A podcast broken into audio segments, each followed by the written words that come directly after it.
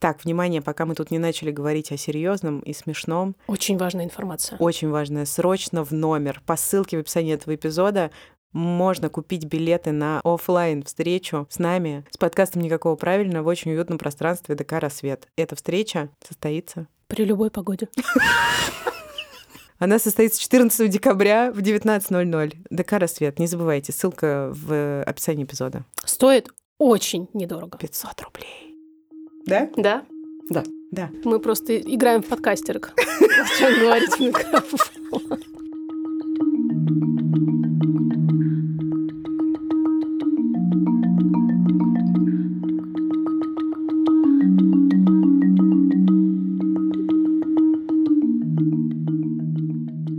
Ну, привет. Здравствуйте. Это подкаст «Никакого правильно». Никакого правильно, это подкаст студии «Либо-либо». Меня зовут Ксения Красильникова. А меня Маша Карночула. Еще с нами вы, наша слушательница. Подкаст «Никакого правильно» — это подкаст о ментальном здоровье, родительстве, его сложностях. И о правах человека. Вот так вот. мы используем слово diversity, которое не переводится на русский язык без остатка. Без комиссии. Не переводится. Ну, оно переводится как разнообразие. Культурное разнообразие, сексуальное, расовое. Разнообразные виды разнообразия, любые, Да. какие можно представить. Это эпизод с условным названием «Прости, стигма». Прости, стигма!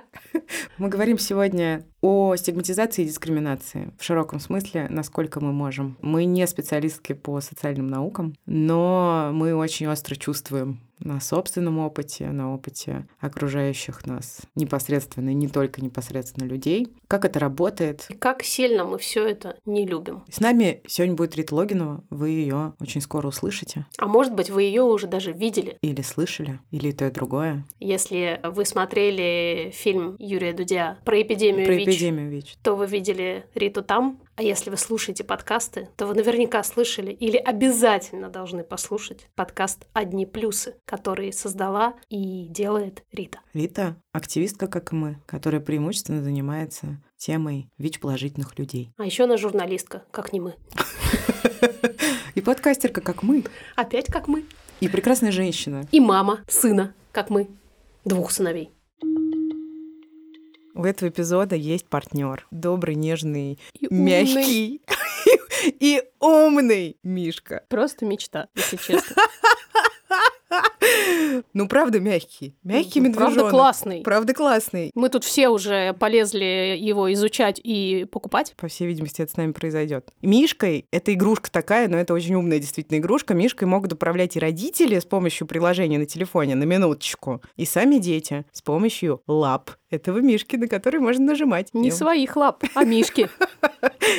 Мишка актуален для детей от двух до шести лет. И главное, оба наших сына попадают в эту категорию. Да. Он помогает ребенку учиться чистить зубы, он рассказывает ему сказки, в том числе на ночь, помогает учить буквы и цифры и вообще играет с ним в игры. То есть, в конечном итоге, он дает возможность родителям выдохнуть и отвлечься. Это просто как бы способ делегировать искусственному интеллекту свои родительские обязанности, с которыми иногда становится очень тяжело, когда ты рассказываешь пятую сказку на ночь, как делаю я обычно, и одновременно чешешь спину. Таким образом, я смогу только чесать спину, а сказку я делегирую умному Мишке. А сама пойдешь монтировать очередной эпизод подкаста. Другой рукой, которая не чешет спину. Е-е-е! Да, да. Всем польза. Сказки и задания для Мишки отбирают методисты и психологи, поэтому дети легко понимают медвежонка. И для каждого возраста у Мишки свои задания и развлечения. Но самая классная фича, которую я хочу для себя, это когда Мишку подключают дома к Wi-Fi, все обновления и все новые функции инсталируются автоматически. Я очень хочу, чтобы когда я приходила домой и подключалась к Wi-Fi, меня бы апгрейдили автоматически. Представляешь? Да. Возвращаешься вечером, а утром встаешь просто. Ну да, за ночь обновилась. Да, обновилась, реально. Да, сама собой по Wi-Fi. Например, медведь э, через обновление подстраивается под время года. Господи, как я хочу подстраиваться под время года бы хотела- автоматически через Wi-Fi. Да, а я бы хотела еще управлять, конечно, временем года. В смысле, чтобы мой внутренний медведь видел весну, когда зима. Можно обратиться к команде разработчиков умного Мишки Умный и Мишка. поспособствовать? Помогите, нежный российский стартап. Помогите, пожалуйста.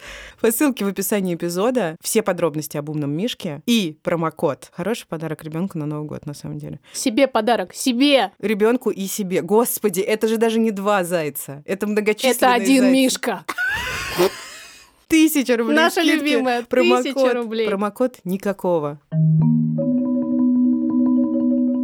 Что вообще такое стигма? У меня есть некоторое представление, ненаучное, возможно, о том, как работает процесс стигматизации и, следовательно, дискриминации. Поделись с нами, Ксения. А ты не будешь делиться? Ты же сказал, что у тебя есть представление. Вот ты и поделись. Стигма лингвистически имеет корень слова стигматы. Стигматы — это раны, которые были у распятого Иисуса. Почему используется такое слово? Оно идет из латыни, естественно, потому что стигма — это социальный ярлык, который навешивается на человека или группу людей вследствие какого-то фактора, который очень условно отличает их от большинства. Стигматизация как явление — это набор стереотипов, набор предубеждений которые ложатся в основу дискриминации чаще всего. Вообще существует такое понятие, как пирамида дискриминации. Я очень всем рекомендую на нее посмотреть, она легко гуглится. Она рисуется по национальному признаку, да, потому что то, как происходил геноцид, это, кстати, как раз очень-очень живой пример, Мгм. как работает стигма, да, идет из предубеждения, что представители какого-то этноса — это люди, обладающие какими-то страшными качествами, и в итоге это приводит к тому, что кто-то решает, что их нужно истреблять, от них нужно избавляться.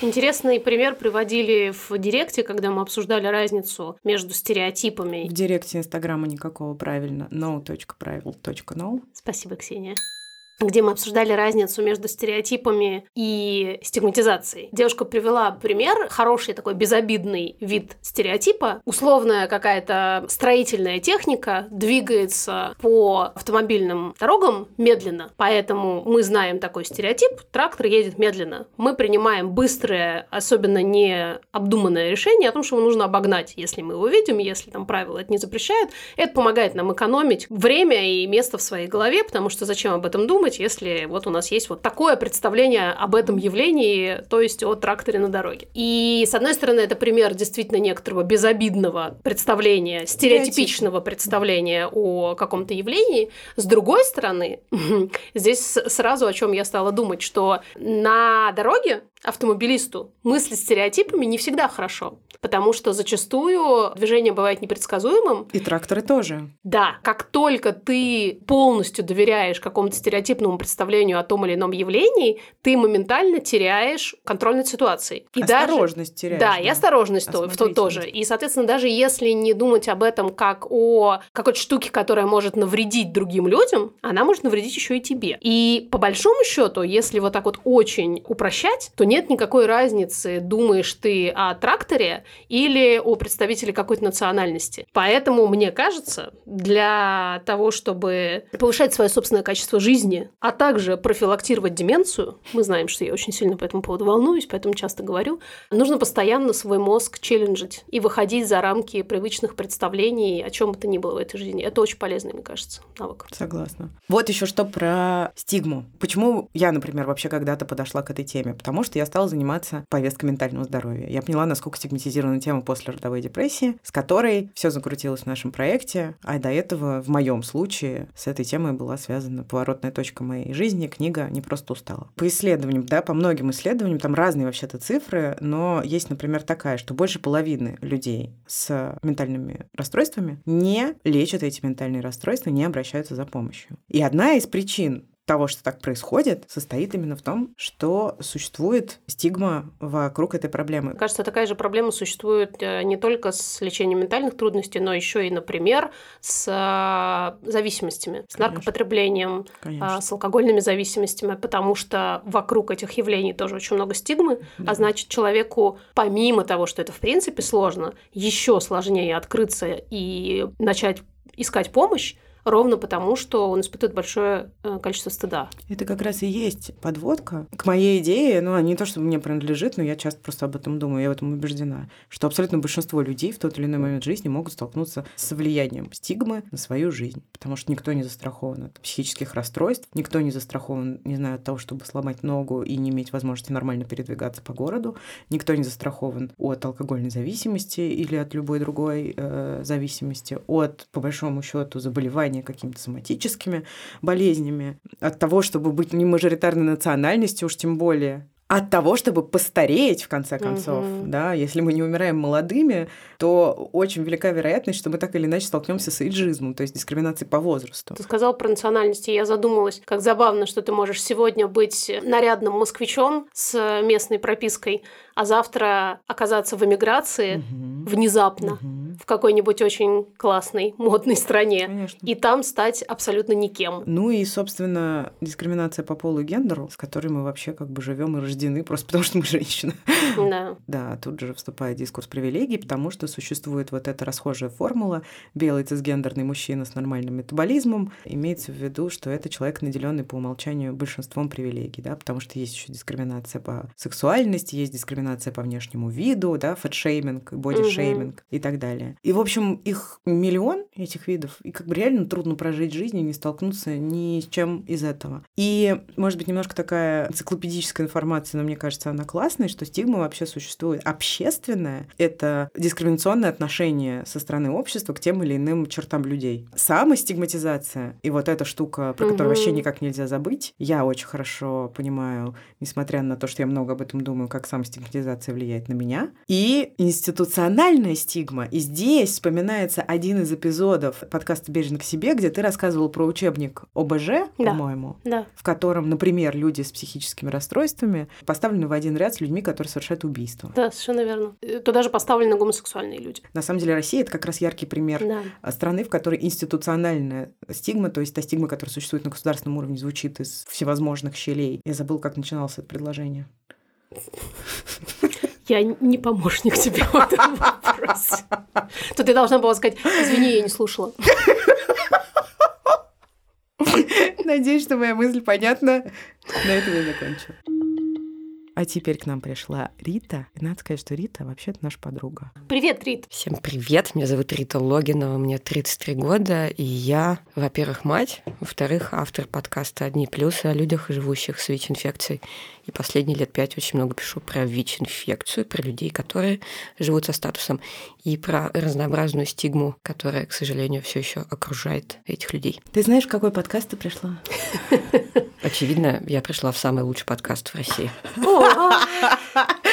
Как ты считаешь, как они связаны? Стигма и дискриминация. Попробуй так сказать от сахи. Есть глубокое мое ощущение, и оно периодически находит подтверждение в жизни, когда стигма выливается напрямую в некие дискриминирующие действия. В моем опыте сегодняшнем профессиональном, помимо того, что я так или иначе создаю разнообразный контент, пишу тексты, там, делаю подкасты, есть еще большой кусок жизни, который связан с непосредственно профилактикой ВИЧ-инфекции. И в этом смысле та организация, в которой я работаю, это гуманитарный проект Новосибирский, много э, работает с людьми, у которых рисков инфицироваться ВИЧ несколько больше, чем у условного общего населения. Это люди, которые употребляют наркотики, особенно инъекционные. Это мужчины, практикующие секс с мужчинами. В поле моего зрения сейчас очень много как раз потребителей наркотиков, самых разнообразных. Вот. Но по ходу этой работы оказывается, что у людей очень много других всяких сложностей, связанных со здоровьем. Ну вот, буквально давич писал мужчина, который жаловался на то, что у него как-то все не очень хорошо с венами на руках. Я кинула ему инструкцию, которую делали наши коллеги из Питера, что делать с постинъекционными осложнениями. Ну и вслед сказал, что, конечно, с такими историями неплохо бы показаться врачу. И он сказал, что он не пойдет, потому что у него был опыт обращения к терапевту в районной поликлинике. И это был не очень удачный опыт, потому что врач на него как-то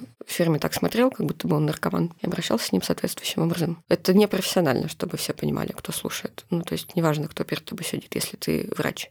Ты должен более-менее ровно с какой-то профессиональной эмпатией относиться ко всем и отталкиваться от случая. Вовсе не обязательно транслировать свое отношение к людям, которые употребляют наркотики, используя соответствующие названия. Протыкашка, наркоман, вот это все это стигматизирующие слова. Когда человек их произносит, он явно выражает свое отношение к тому, кто сидит напротив него. Хочется ли дальше общаться с ним, даже если тебе надо, даже если у тебя сепсис, даже если у тебя нагноение, даже если у тебя какие-то серьезные проблемы со здоровьем. Нет, не хочется. Человек один испытал эту стигму на приеме врача, и больше он туда не намерен идти, пока ему станет совсем плохо. И вот такая прекрасная спайка. Базовая стигма по отношению к потребителю наркотиков выливается еще и в дискриминацию, которая э, явно выражена в том, как относятся профессионалы на месте к тем или иным людям. И это дичь. Он в следующий раз непонятно когда и с какими уже симптомами ужасными дойдет до врача. Почему нам до этого есть дело должно быть? Ну, потому что вообще-то это живой человек. Он отец, он чей-то муж, он чей-то сын, он чей-то ребенок. Он сам по себе важен, потому что он уже есть. Но как его жизнь дальше пойдет в связи с тем, что он когда-то столкнулся с такой отвратительной реакцией на себя? Черт его знает. Ну, как вам кажется, в стигме чего больше? Страха или просто бессердечия? Я часто об этом думаю, потому что у человеческого существа есть некоторый страх другого, да, не такого, как я. Он там определенным образом биологически обусловлен. Можно под это подвести некоторую научную идею. Но если ты человек мыслящий, homo sapiens, не дай бог, то ты же можешь рефлексировать эти штуки, и тогда кажется, что это уже не про страх или скажем, это не оправдывает, а становится просто бессердечием, потому что вот то, что Рита говорит, да, ты уже перестаешь мыслить категориями живых людей, а мыслишь просто категориями. Ну, я думаю, что это помесь страха, невежества и бессердечия, но, по-моему, есть еще какое-то такое свойство, может быть, человеческой психики, раскладывать все по коробочкам, по категориям как раз по тем Потому самым проще. проторенные дорожки. Ну вот смотри, когда про невежество идет речь, хотя с одной стороны, да, очень много ситуаций это подтверждают, у меня почему-то всегда одна и та же картинка в голове возникает. Это врачи, которые работали на СС. Это были очень образованные люди. И тем не менее, они проводили опыты над людьми. Это уже не про незнание, это про некоторый выбор внутренний. Многие из тех людей, которые разделяли фашистские взгляды, принимали сознательное решение какую-то часть людей не считать людьми, а считать какой-то, там, не знаю, биологической массой, а другую часть людей считать людьми и относиться к ним соответствующе. Я просто стараюсь все время представлять себе этих вот живых людей, тех самых, которые принимали эти решения, как они вставали по утрам, как они ложились спать, я не знаю, как они ужинали, зная, что они вот только что кого-то убили и завтра пойдут кого-то убьют. Понятно, что это некоторое, некоторый абсолют, да, доведение до абсурда, то есть это уже не стигма, не дискриминация, угу. это да, геноцид. геноцид, да. Но мы как раз с тобой говорим о том, что геноцид это некая высшая ступень, а к ней ведут предыдущие, которые начинаются с самых простых стереотипов. Да. Самых-самых базовых простых да. стереотипов. Что вы про это думаете? Где точка невозврата? Не угу. знаю. Где стоп-сигналы, которые некоторых людей останавливают? Мне не стыдно признаться в том, что, не знаю, сколько-то там, 15 лет назад у меня были какие-то стереотипные представления о самых разных людях. И ну, я тоже. с ними жила. Я никогда мне кажется, не совершала никаких действий со злым умыслом или тех действий даже без умысла, которые нанесли бы какой-то настоящий вред, но то, что я э, мыслила категориями, да. Я некоторое время назад посмотрела сохраненные в телефоне мемы из 2015 mm-hmm. года, которые меня веселили. Вот я удивилась себе. А 2015 год, он, в общем-то, 6 лет назад. Это про что? Это не про невежество. Я не могу сказать, что я была невеждой. Я очень могу ошибаться, здесь как-то не хочется брать на себя роль экспертки совсем но как будто бы это про то, что важно закрепиться в каких-то готовых фактах, что ты живешь на улице Гримау. Я ну, например. Я живу на улице Гримау. И вот это некоторая константа в моей жизни. Да. Небо бывает либо голубое, либо серое. Скорее серое. И голубое хорошо, серое плохо. Именно. И как будто бы такой же механизм для какой-то устойчивости, надежности, стабильности. Да. Мое любимое слово. Но то может... есть это про то, что мы в какой-то момент принимаем решение отказаться от этой стабильности ради чего? Вот, Рит, ты зачем этим занимаешься? Мой следующий был вопрос. Если чуть шаг назад сделать, то мне кажется, что в стигме очень много страха. Это базовая штука. Я не верю в то, что люди делают свободный выбор кого-то ненавидеть. Угу. Здесь действительно очень много какой-то категоризации жизни по шаблонам, который просто эту жизнь облегчает. Потому что жить в полнейшем хаосе невозможно и очень страшно. Жить, когда тебя что-то ограничивает, и у тебя есть какие-то установки, помогающие оценивать происходящее вокруг, несколько проще. И стигма, вероятно, я, к сожалению, небольшой ученый, даже не социолог, э, люблю слушать их, когда они рассказывают о том, почему и как мы живем. Опять же, могу опираться только на собственный опыт. Но кажется, просто страшно не иметь якорей в своем отношении к тем или иным людям. ВИЧ с нами с 80-х годов. И с 80-х годов эта история, допустим, про стигму большую, рак геев, что там еще в самом начале было. Mm. Почти на каждом этапе истории это соотносилось к какой-то определенной группе людей, не принимаемых в должной степени э, всем остальным обществом. И отказаться от этих установок раз и навсегда реально сложно, и даже не всегда это какой-то осознанный процесс.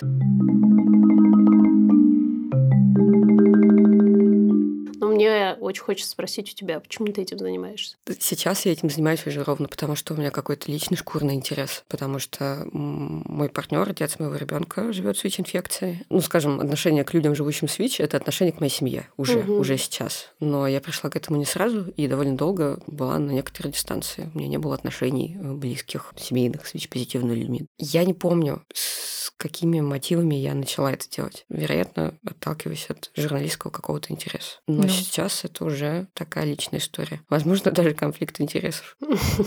Интересно, у нас у всех это личная история, наверное, так или иначе. Конечно. У меня сто процентов это личная история. Ну, грубо говоря, если я не буду этого делать, то вероятность, что на моего ребенка будут тыкать пальцев, узнав, что у него ВИЧ-позитивный отец, довольно высока. Узнать это несложно. Мы, к несчастью или к счастью, довольно медийные люди, и там уже много материалов сделано, и там и мое лицо, и мое имя, и его лицо, и его имя э, в них фигурируют. Мне бы не хотелось жить в обществе, где мой ребенок просто по факту того, что его родитель живет с ВИЧ-инфекцией, стал сталкивается с каким-то бредом из разряда «мы с тобой не будем дружить, не общайтесь с этим мальчиком, он из такой семьи». Это все, я надеюсь, сейчас уже все меньше и меньше встречающиеся явления. Но они были, и они будут, если не будет всех тех людей, которые против стигмы, обрядясь в яркие одежды и сверкающие доспехи прут. А ты считаешь, что сдвиги действительно заметны, или это все таки свойство нашего пузырика? Отношение к стигматизируемым группам, кажется, все еще свойство нашего пузырика. Чтобы ответить на этот вопрос достоверно, нужно проводить исследования. Ну, разумеется. И я, конечно же, очень хотела бы, кстати, в какого-нибудь из таких по отношению там,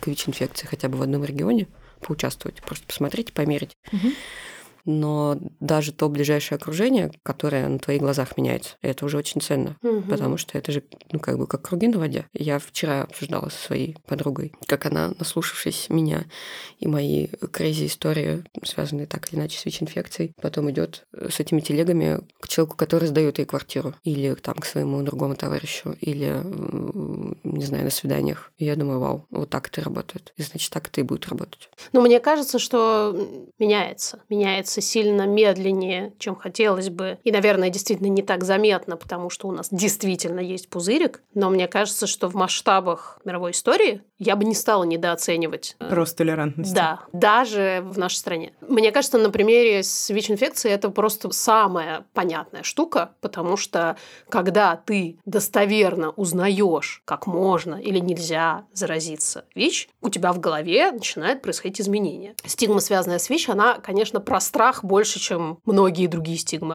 И вот здесь как будто бы просвещение – это вообще самое главное, что можно сделать.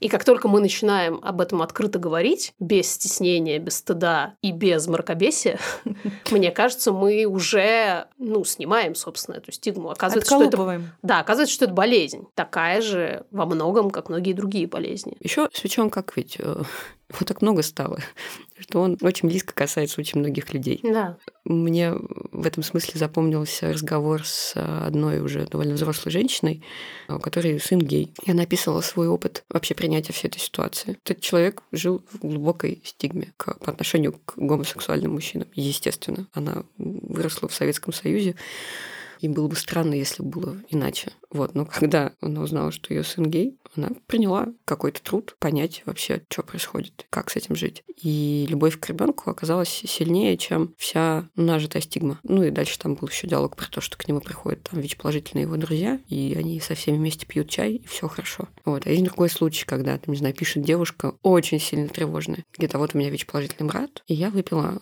из бутылки пива, которое он пил. И мне сейчас очень страшно. Я говорю, а что же вам страшно? Это же ведь вообще не является ситуацией никакого риска. Ну, ОРВИ вы, наверное, можете таким образом подцепить. Ну, точно не ВИЧ. Говорит, а мой парень медик. Считает по-другому.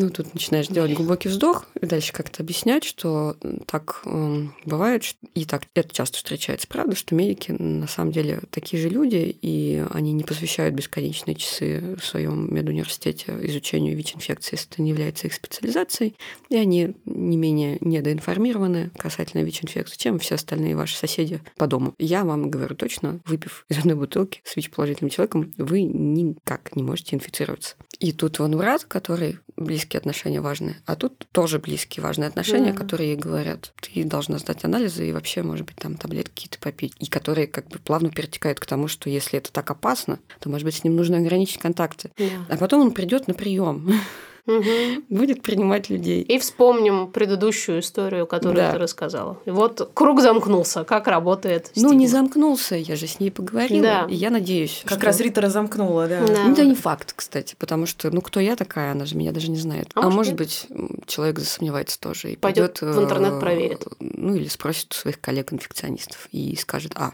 а, вон оно что.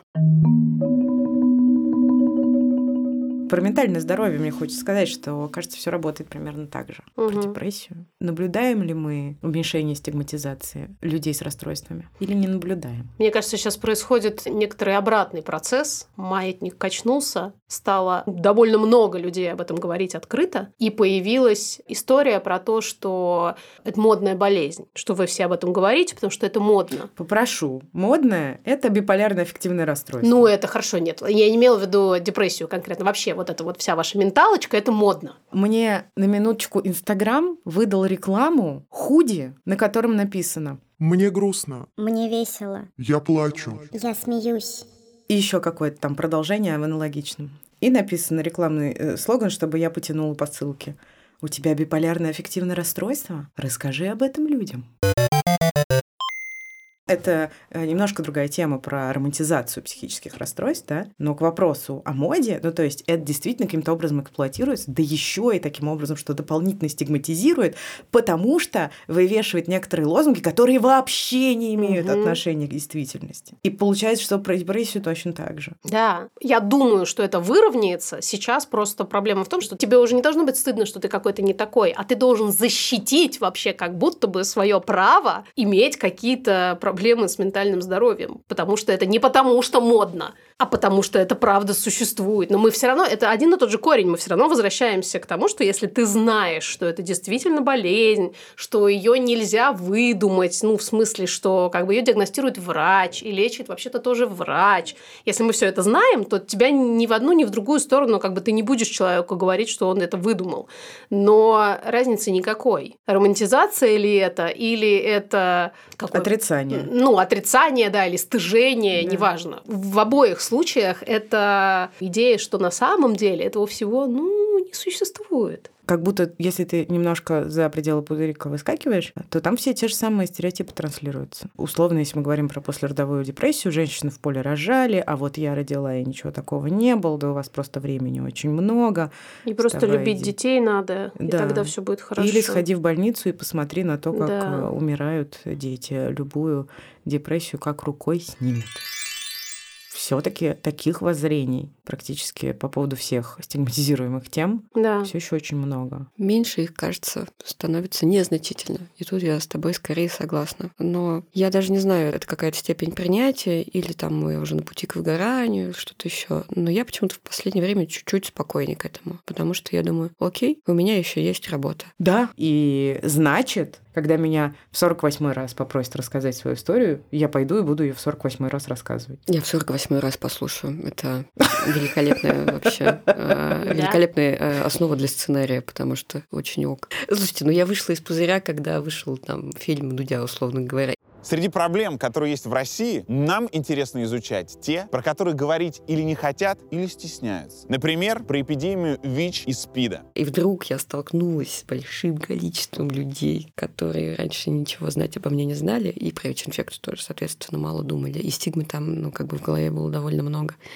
И оказалось, что это буквально люди в одном со мной союзе журналистов. И, а я, в смысле, я не состою, я просто была в этом помещении. Чуть-чуть более старшие коллеги, и они давай мне рассказывать, что я сделала максимально неверный жизненный выбор, соединившись в семье с ВИЧ-позитивным человеком, имеющим несколько судимостей там и опыт употребления опиатов, и как сильно я не права, и как сильно я разрушаю свою жизнь, и подумала бы о детях, вот это все. И я, честно говоря, могла ожидать ну, чего-то подобного от совершенно левых людей, условно, комментирующих что-то такое в социальной сети ВКонтакте. Но никак не от людей, с которыми мы, не знаю, сидели за одним столом, как с вами на какой-нибудь пресс-конференции.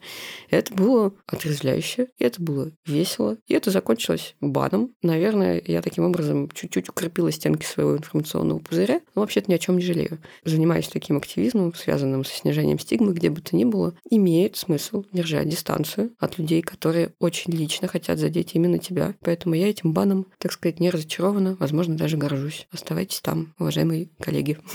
Оставайтесь. Мне всегда очень интересно, почему этого человека так волнует выбор, который сделала Рита для своей жизни. Так это стандартный механизм. Я сейчас вас научу, как жить. Я плотно стою ногами на земле. У меня все классно, все понятно. Я лучше, чем Мгм. ты. И это про стигму тоже. Разумеется. Потому что как можно иметь какие-то отношения с таким человеком? Как можно иметь отношения с такими людьми? Вы посмотрите на них, они, как они жили, как чувствовали. В общем-то.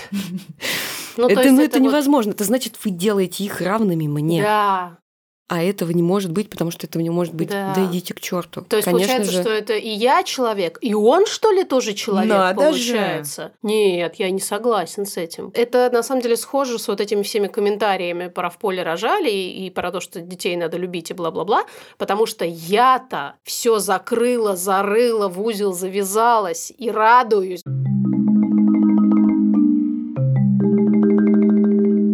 Такая история. Я когда была ребенком, мне даже, по-моему, не было еще 10 лет. По-моему, тогда уже появилось движение скинхедов. Вы помните это? Конечно. А, и на даче был парень, который чуть старше нас с Настей был, и он говорил, я, значит, скинхед, я всех евреев буду убивать. Мгм. И в этот момент я вспоминаю, что мама говорила, что у нас с Настей очень еврейская внешность. А у нас действительно есть еврейская кровь. И мы с ним где-то там в поле. Какая-то Мгм. у нас детская игра. И он вот это говорит. И я такая думаю, а ну, сейчас опасная для меня ситуация или как? Опять же, ты же понимаешь, да, What что, you gonna do? что я выступаю адвокатом дьявола? Ну что, было придуман отличный вариант для всех евреев.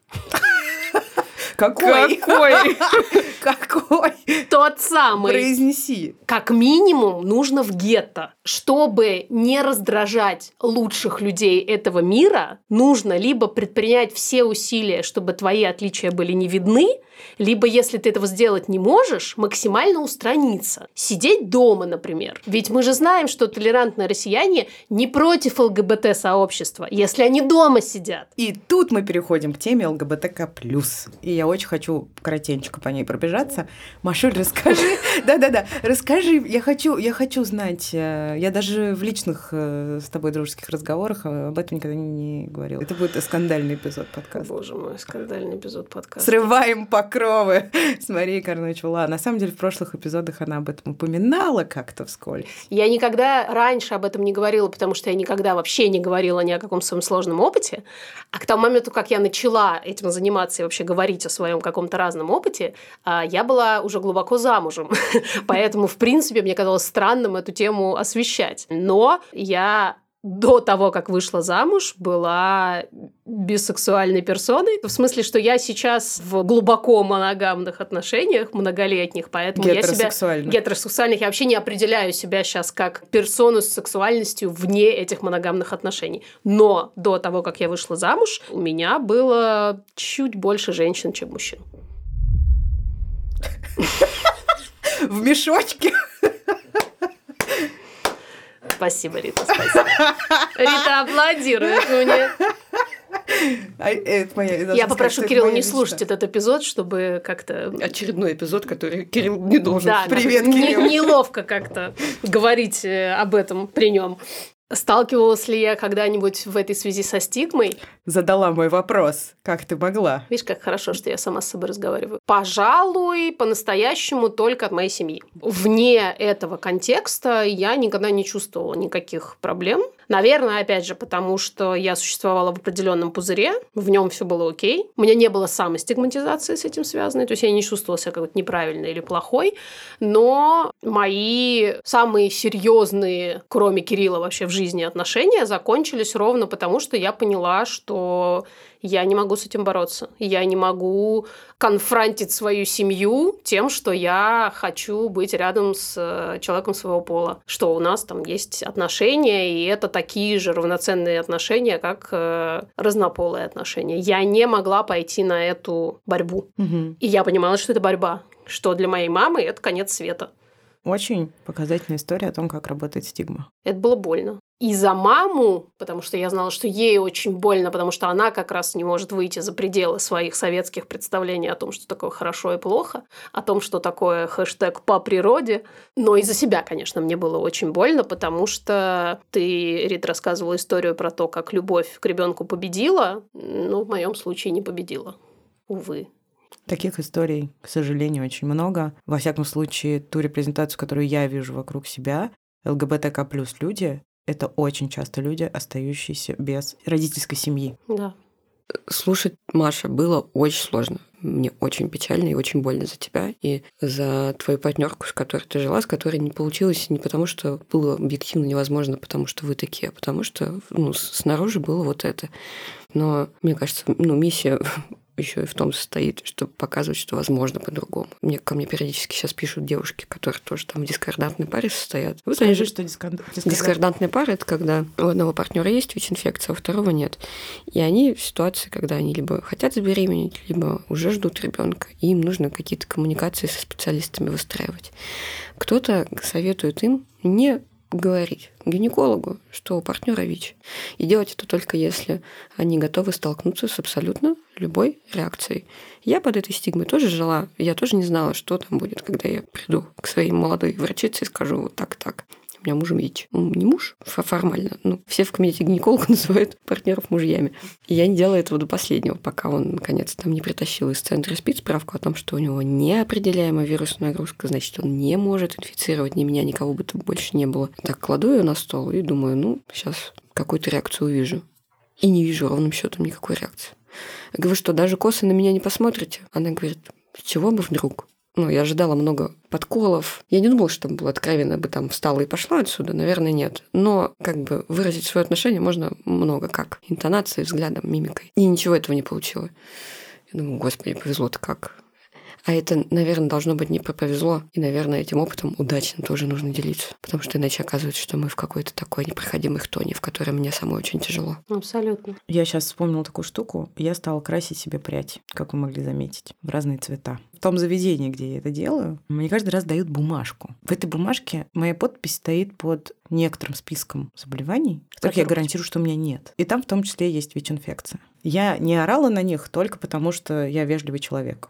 Я говорю, а что это? Что это значит? Офигеть. А если у меня есть ВИЧ-инфекция? То вы меня не будете стричь, красть? Неважно. Неважно. Я говорю, вы понимаете, что вы делаете? Какая жесть.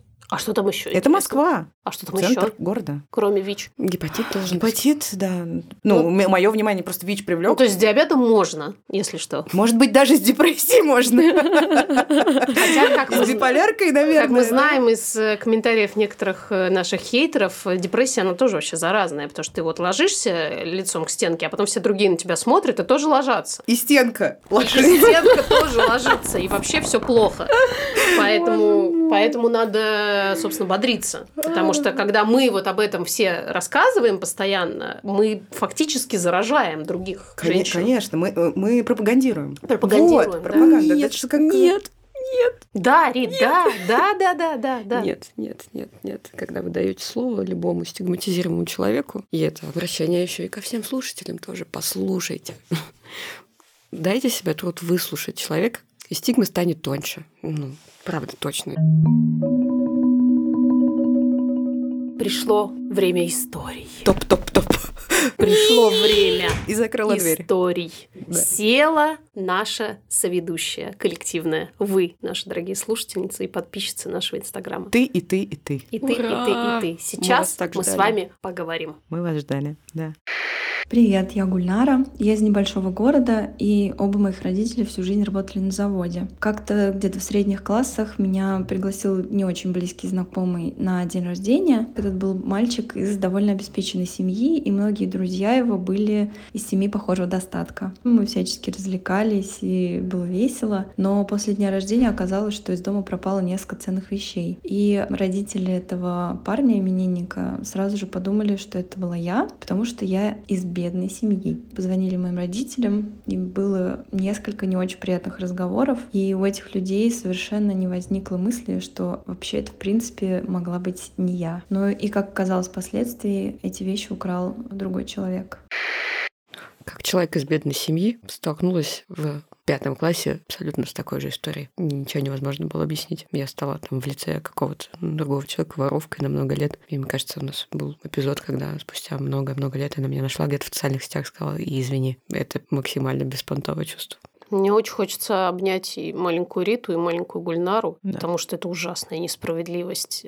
Вообще по отношению к любому человеку предполагать, что если у тебя не очень много денег, то значит ты не честный человек сразу. И мне интересно, как в этом смысле работала бы вот эта стереотипизация, что иди заработай, если ты еврей, ты можешь уехать в гетто, а если ты бедный, Конечно, работать надо. А Если, если- бедный, ты ленивый. а если депрессия, не грусти. Надо было просто Тоже родиться богатым. Ну и- Вот. Да.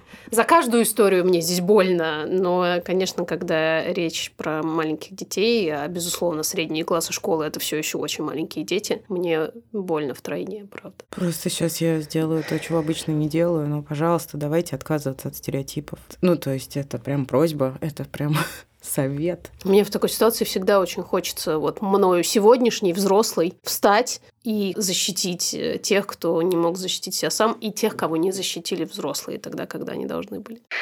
Привет, я Юля, мне 29 лет. Вот, например, история про дискриминацию меня как женщины репродуктивного возраста плюс не имеющей детей. В команде, в которой я работаю уже много лет, в какой-то момент нас осталось всего три человека, не имеющих детей. И почему-то большую часть работы, когда нужно было куда-то приехать, прийти, прийти выходной, неожиданно прийти вечером и прочее, должны были выполнять мы, потому что у нас, угадайте что, нет детей. А через какое-то время я осталась такая одна. А еще я женщина с репродуктивными трудностями. И каждый раз, когда мне предлагали, предлагают что-то сделать, потому что у меня нет детей, мне предлагают не просто поработать сверхурочно за бесплатно, но и напоминают о том, что у меня нет детей, и это очень больно.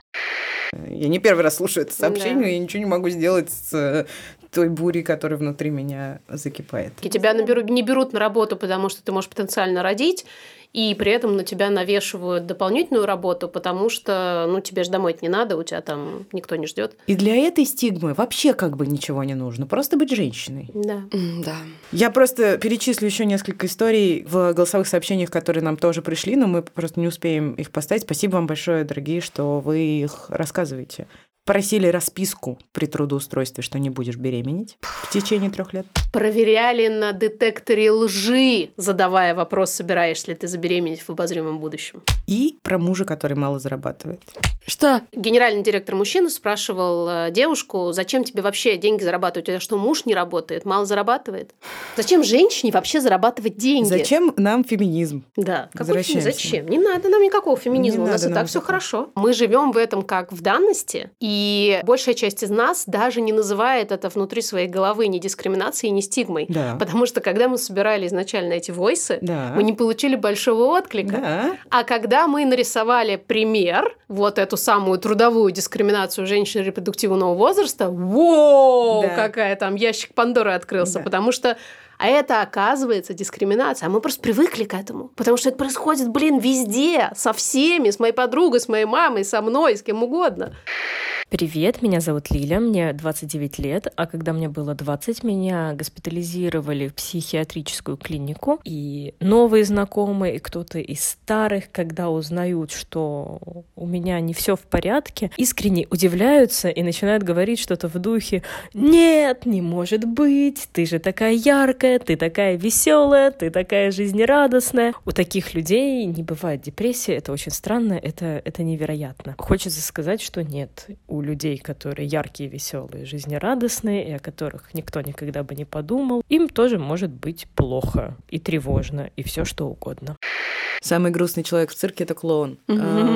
То Вот мы, например. вот это ровно то, чем мы здесь занимаемся. Да. Депрессивный стендап рождается из очень глубокой внутренней ямы. Там на дне этой ямы очень горячо тлеющие угли. Это правда. И мы такие Но- хоп-хоп-хоп-хоп-хоп. Но есть очень много мемов. Телеграм-канал «Обратный захват», Есть очень много мемов, построенных на том, что люди, у которых есть ментальные трудности, это люди, которые смешно шутят. То есть Да. там обычно написано, что юмор — это защитный механизм. Чем больше ты защищаешься, тем накачаннее у тебя юмор. Ну, Это хороший защитный механизм. Я согласна, мне тоже очень нравится, потому что если бы мы не ржали, где бы мы были? Да. А возвращаясь к теме про дистемию, и вот этой вот тоже стереотипизации, что если ты жизнерадостный, активный человек, ты не можешь болеть депрессией, это, конечно, интересно. Но Мгм. дистемия еще очень часто считается такой недодепрессией. Мгм, Тоже интересная штука с точки зрения стигмы. Это уже такая внутренняя стигматизация. Я даже про дистемию хочу когда-нибудь сделать отдельный эпизод, если честно. Это как эфиопские евреи. Они Мгм. как бы не совсем эфиопы и не совсем евреи, и никто их не принимает. А Эм, между прочим, бисексуальные люди в рамках ЛГБТ-сообщества Да. очень стигматизируемая часть сообщества. Потому что вот эта любимая история про то, что ой, ой, ну хватит. Ну, определись. Да, это фаза. Если ты девочка, ты стопудово выйдешь замуж. И я, к сожалению, подтверждение этой истории, и, кстати, не единственная из моих знакомых, все равно довольно несимпатичная хрень. Конечно, Так делать. говоря. Не в смысле выходить замуж. Нет, нет, выходить замуж довольно симпатично. Это отдельная часть активистской петли, когда ты садишься на какого-то коня, а тебе постоянно нужно говорить, что тебе еще и на другого коня нужно сесть, потому что вот там еще не доспасено что-то. Ну. Да, это тоже поразительная штука. Ну, что, хорошо, мы на этой колеснице тройки, упряжки проскакали. И уносит меня, уносит меня. Далекую снежную даль. Три белых коня, эх, три белых коня. Это дальше я произнести не могу. Это слова табу. Декабрь, январь, февраль. Я стигматизирую декабрь, январь и февраль. Это был подкаст «Никакого правильно». Это были, во-первых, вы, наша коллективная соведущая. Во-вторых, Я, Ксения Красильникова. в-третьих, я, Маш Карнович-Вула. И, конечно же, наша чудесная гостья, Рит Логинова. прилетевшая к нам на крыльях из Новосибирска Любви, надо заметить. и горячего сердца. Этот эпизод мы сделали в студии «Либо-либо». Этого эпизода не было бы, если бы не звукорежиссер Юрий Шустицкий, Продюсерка Гульнара Делекторская. продюсер Кирилл Сычев и художница Наташа Полякова, которая нарисовала нашу обложку. Всю команду подкаста «Никакого правильно» мы любим бесконечно. Студию «Либо-либо» тоже отсюда и до неба. Пока-пока. Пока. Пока.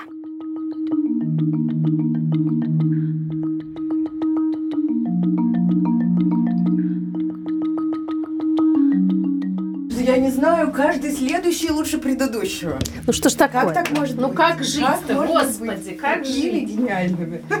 Невыносимо. Да.